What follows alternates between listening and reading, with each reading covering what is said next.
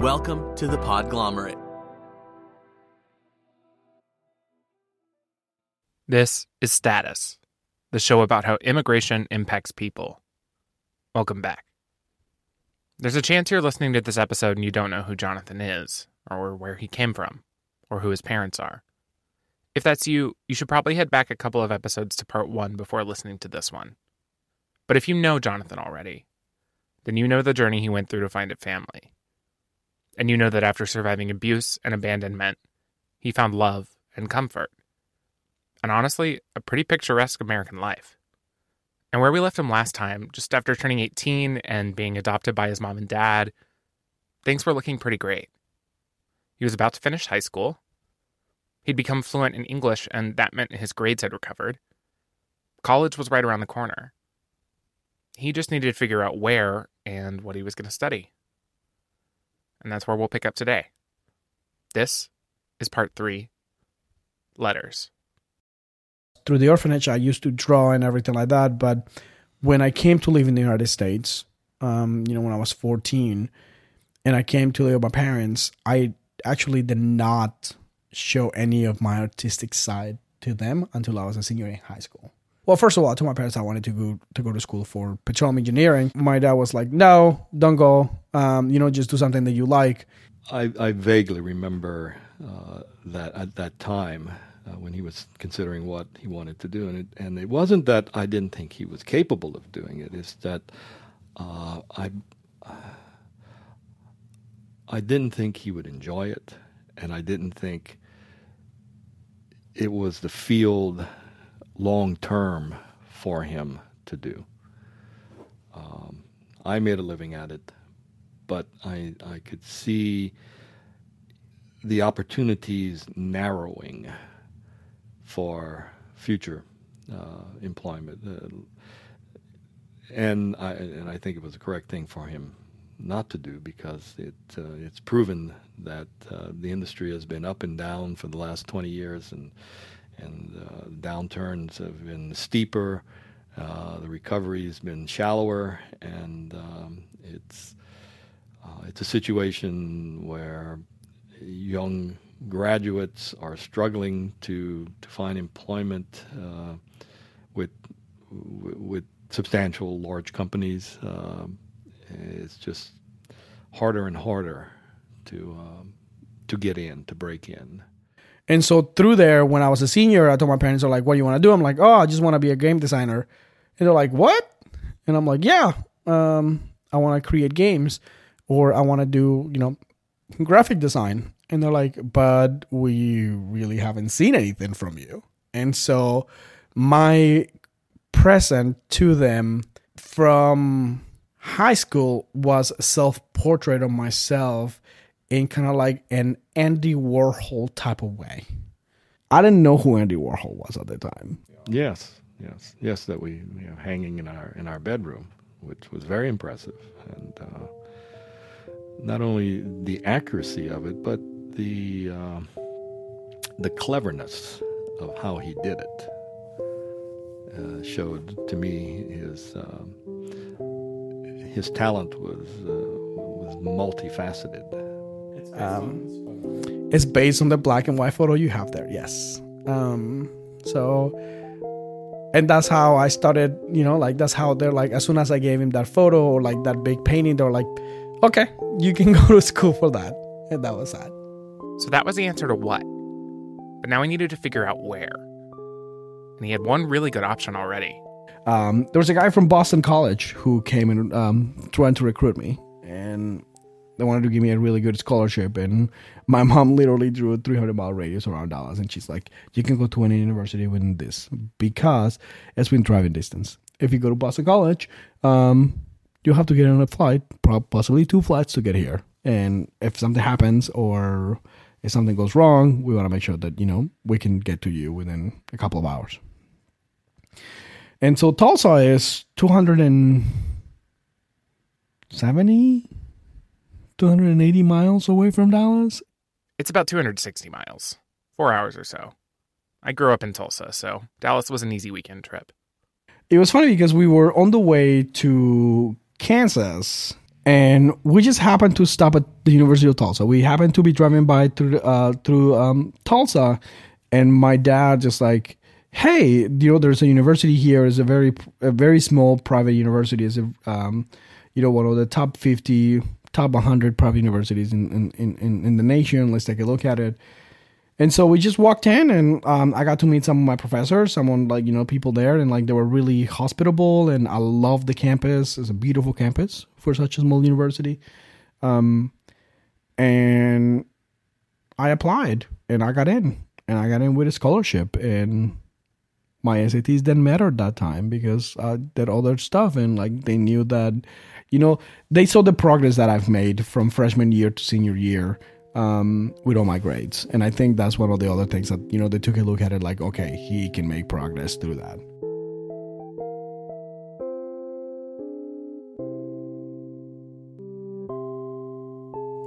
I don't remember his name, but I remember like moving into college and my mom, being the mom she is, I was moving my stuff and my mom went and talked to this guy that was moving into school and like my mom, just like you see the moms on TV, She's like, I made you a friend.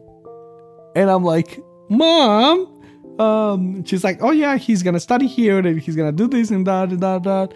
And I'm like, Mom, please stop embarrassing me. Like, you know, it was just like embarrassing. It's like let him do his stuff. I'm pretty sure I'm gonna have time to meet people, things like that. Um, it turned out to be like a really cool guy. We like we hung out and like we were in the same floor in the same building, and like they had these they had like the Dance Dance Revolution and like all these games, and so like we went and hang out there one like sometimes. I have a story almost exactly like this, except it was my grandma and we played rock band sometimes. Anyway, this guy wasn't Jonathan's only friend. He met his closest friends when he became a member of Lambda Chi Alpha. Because at TU, like I mean, at the University of Tulsa, everything that happened socially was of fraternities, and I wanted to be part of that. And um, I remember like they didn't even offer me a letter or like you know hey you want to join or anything like that. I just like once I started hanging out the house, I'm like, am I gonna get an invitation to join the house or not? And so they're like, oh, we didn't know you wanted to join the house, and that was that. Casey and I, we were, we don't call them pledges. First of all, Lambda Chi got rid of pledges in 1979. Okay, there's none of that. Um, we were in the same associate member class and um, we got to know really well. Casey was already like he was he was a big part of the house. He was at TU studying, and like he he was already living the house when he decided to join. So he went and lived in the house, and then like decided to join the house.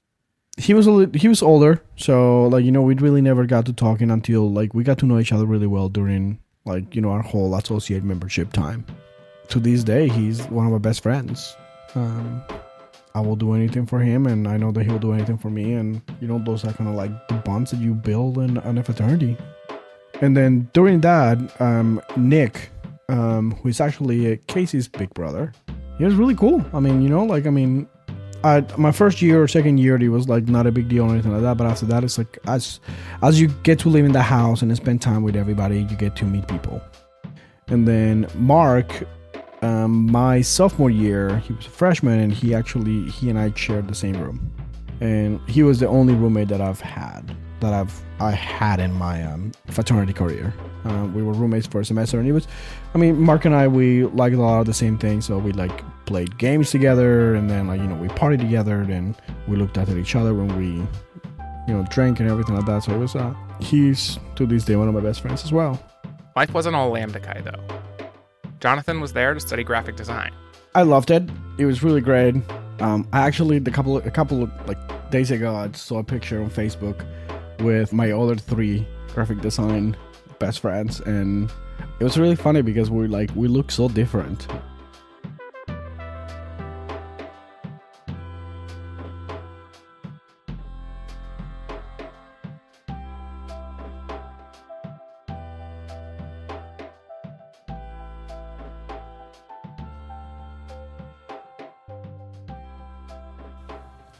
I want to stop and go like real far back. Um, when did you know you were gay? When I was five or six. Like I had one friend, and his mom um, liked me a lot. I used to like keep him company and like, you know, and I used to do his homework, even though I never went to school. I used to do his homework because I wanted him to spend more time playing than doing his homework. So every time he came home from school, I always like when his mom left us alone, I just like grabbed his notebook and I did all his homework. It was I know it's really early in life, but it's like I just knew. Um, in a society where it's full of machistas and everything like that, you know, through my life I used to just not come into terms with it and I had girlfriends and things like that, but um, I knew at a very, very, very young age. In Jonathan's early college years, he started to feel that it was time for the important people in his life to know who he was. I was driving to Walgreens to pick up my hypothyroid medicine, and the first person that I've called that I called to like talk to was my English teacher from high school, who I have trusted. Um, and like I sat down and like I sat down. No, I just like I was in the car. I was like, hey, I don't know what to do um, this is who I am. I don't know how to. I can talk to my parents, and he like he gave me really good advice. He's like, you know, be careful. I mean, if you need somebody to talk to, like, you know, just call me. Don't. Um, some parents are not very receptive, you know, like, um, and so like I'm like, I needed to get it out of my chest. As soon as I hang up with him, I call my mom, and then I call my mom and I told her, it's like, hey, mom, um, I started crying. I'm like, hey, this is this is what's going on with me. You know, this is like, this is me. Um, I don't know how to say this, but you know, I'm gay, and you know that my you know that dad is one of my best friends, and I don't want to do anything to jeopardize my relationship with him. Um, and even then, I was thinking about like, okay, like I, I will tell them that I'm gay, and they'll buy me a ticket to send me back to Colombia. Like they're like, you're adopted. This is something I would have never considered. The first time Jonathan told me this story was one of the first times I truly understood how different his concerns as an immigrant were from mine. As awful as it might have been, he wasn't just afraid that his parents wouldn't accept him, that he couldn't come to their home for holidays, that they would stop paying for his school. He was afraid that it would mean that he couldn't stay in the country that he considered home. And my dad called me 10 minutes later, and I had just picked up my thyroid medicine. I was still driving. And my dad, the first words that came out of my dad, which I will never ever forget, and it was just like, Jonathan, I don't love you for what you are. I love you for who you are. And as long as you keep being a good person, we don't care. We love you. Like, um, and when he said those things, it's like kind of like the world lifted off my shoulders. And after that, I didn't care who found out.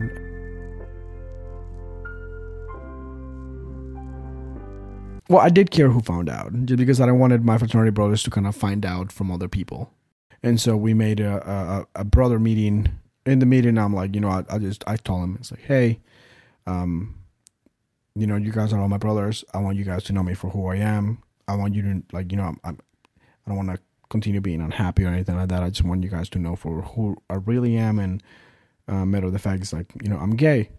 I will understand if some of you don't accept it. I understand if some of you like, you know, want me out of the house. I will I will cancel everything and I will, you know, leave the house. That's no problem or anything like that. They all like literally stood up and every single one of them gave me a hug and being like the first person to come out to my fraternity brothers um, and for them to just give me a hug and like you know all of them like told me they love me and like and like it was, it was it was really rewarding in some way because I knew that they respected me. They didn't see me as like this weird person, and I kind of opened the doors for our fraternity to be a little bit more um, open and receptive to like our LGBT community. So it was it was very difficult. I think like coming out to my fraternity brothers was one of the toughest things that I had to do. Be like after my parents, so because I love every single one of my fraternity brothers, and we've spent you know years together. So I was like, I, I wanted, I don't, I, I did not want it to continue to lie. And, you know, like having to date somebody and like, you know, hide somebody or anything like that.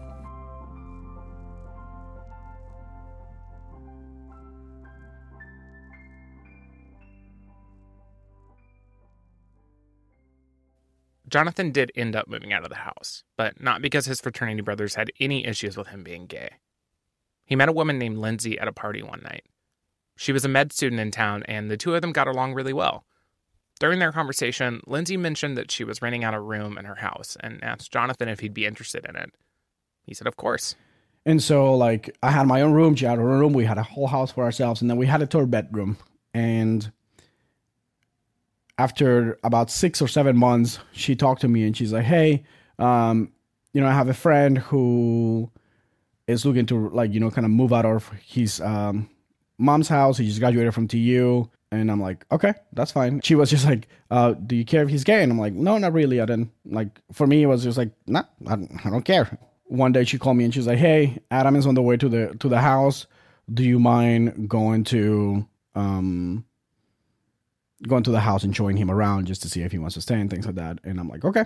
And so I went home and as soon as I, as soon as I saw him walk out of the car, I like, I just thought that that was one of the most beautiful guys that I've ever seen. It was just like one of those things that I'm like, this guy's beautiful. And we walked into the house and we actually didn't even see the house. Like I didn't even show him the house. We just sat in the couch and we just talked. And we talked for like the remainder of that day until like about 3 a.m. Then he went home. I went to class. I mean, I went to sleep and then I went I went to class in the morning. And then he called in sick to work so that he could spend the afternoon with me after my classes were done. I mean, after the third day, like, you know, he finally had to go to work. He came back and then like I told him to stay and he's like I didn't I did not want to ruin the friendship and things like that. I'm like, listen, don't worry. Like nothing's gonna happen. And then like after that night he never left. So like he kinda like paid rent for the third room, but he really never moved any of his stuff in there. Like he just stayed with me. To be clear, the way that Jonathan described this to me the first time was that he had a boyfriend that moved in with him the day after they met. I guess that's technically true. Like we we got along really well. It was one of those things that like he was very smart and like we were able to have like really nice conversations. It's like it was just I don't know, it's like I just felt comfortable with him. We like he was really smart. Um I told him to go to med school because you know he went he went to school for biology and I told him to go to med school and he's like, "No, I don't want to go to med school." And he was really smart. So I'm like, and the, one of the first things that I told him is like, look, I love you. You're a wonderful person, but I also don't want to have the blame of like, you know, you didn't let, you didn't allow me to go to med school. And I even told him, it's like, you know, like whenever I find a job and things like that, if I need to support you, you can go to med school and then like, you know, we'll work it out. It's not a big deal. Adam and Jonathan lived in that house with Lindsay for about a year and a half. Then they found their own apartment together in Tulsa. From what I can tell, they really loved each other. Jonathan talks about how they used to play video games together, and I know it's something he loves doing now and loved doing in high school. But there was also a much more difficult side to their relationship.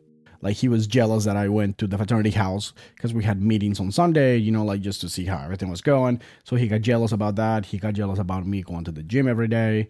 Um, he got jealous about like he was just a really jealous person in that sense where like I'm like I'm not going to the gym to look at, you know, to try to find somebody else. I'm going to the gym because it's like I like playing basketball and I like to play sports and I like to lift weights. And all my fraternity brothers go to play basketball every day. So it's like for me it was more like a social thing instead of just like, oh, um, I'm gonna go and see if I can pick up somebody. Because I think that was like the notion that he had. And I'm like, no, it's like you need to have like confidence and trust in me that I'm like I'm literally just going to my fraternity house to the meetings. I stopped going to the gym because of him. I stopped going to hanging out with a lot of my fraternity brothers, and I'm, you know, Mark, Nick, and Casey will will tell you it's like Jonathan when he met Adam, kind of like stopped coming around, and like I think that was one of the things that I regret the most is like not being able to like continue my social life while I was with um, Adam at the time. So it was just like it was difficult, but I also you know I was I was in love, so it's like love makes you do stupid things, and um, but you also shouldn't like do something for somebody um, if like you know like if you're happy about doing something, do it.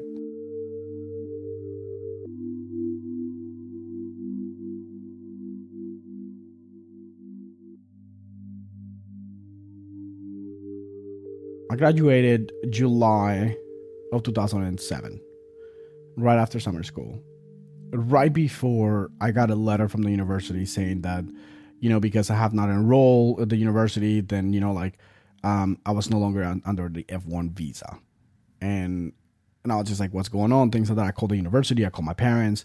I started crying. It was just like one of those things. I'm like, what does this mean?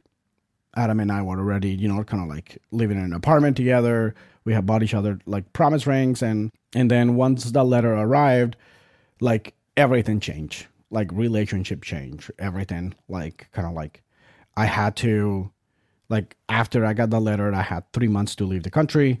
It was something about a one of his teachers left the country without submitting a grade. Because she didn't submit the grade, he had an incomplete, and because of his immigration status, he, he was not allowed any sort of incompletes. So they they either notified the INS of this, It was the USCIS at this point.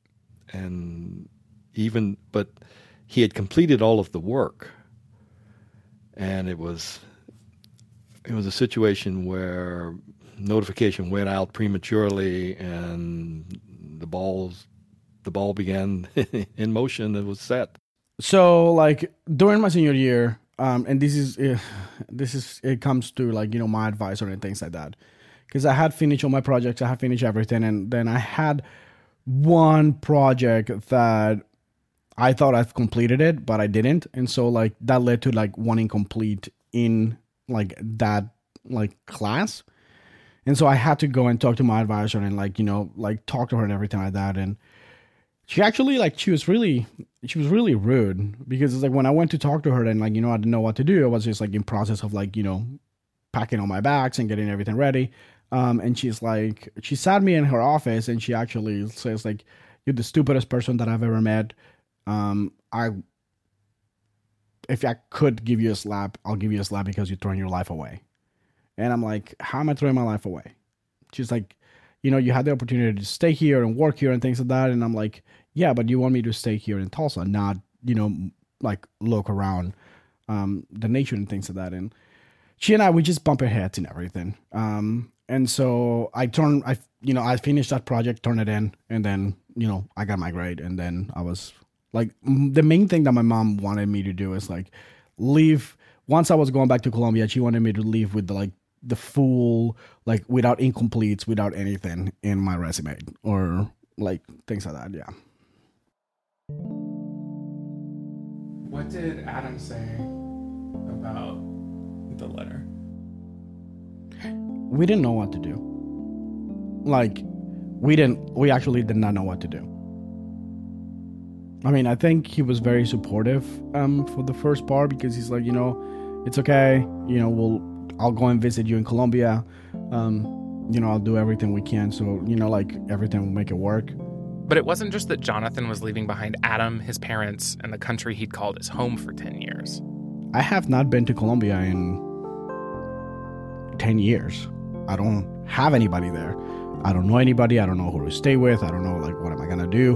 While I kept in touch with my family members and everything like that, like, we were never kind of like at the same level. I asked Jonathan when the first time the university brought up immigration with him was. I know that universities are pretty proactive about this kind of thing.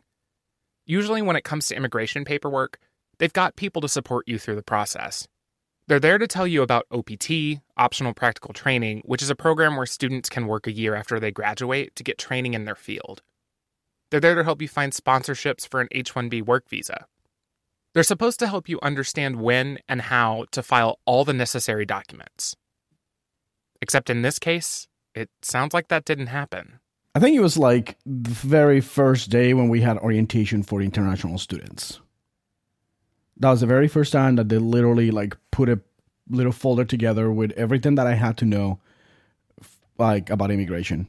And of course, you know, I'm I'm 18. Everybody that came to like to school, they were 18 years old, and then like we didn't read those pieces of paper. Like right, like in my mind, I was American. In my mind, like you know, I had American parents and they had adopted me like officially um and it was just like it kind of like went over my head just because it's like you know i grew up here or like for me it's like i felt like, oh, nothing's gonna happen. You know, I mean, I have my parents; they're gonna protect me, and like they're gonna do everything that they can, and like you know, there's no way that I'm gonna go back to Colombia ever.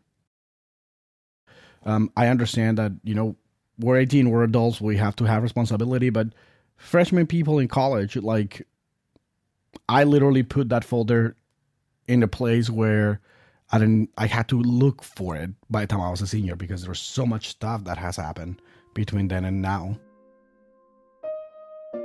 Jonathan's parents were American. He'd lived in the US for almost 10 years. And now he had a diploma from an American university. But one incomplete grade triggered a notification to USCIS. That meant his student visa was up. There would be no OPT, no sponsorship for a work visa or a green card. There was no path forward for him in terms of immigration in the United States. And so by September 13, I was on a flight back to Colombia.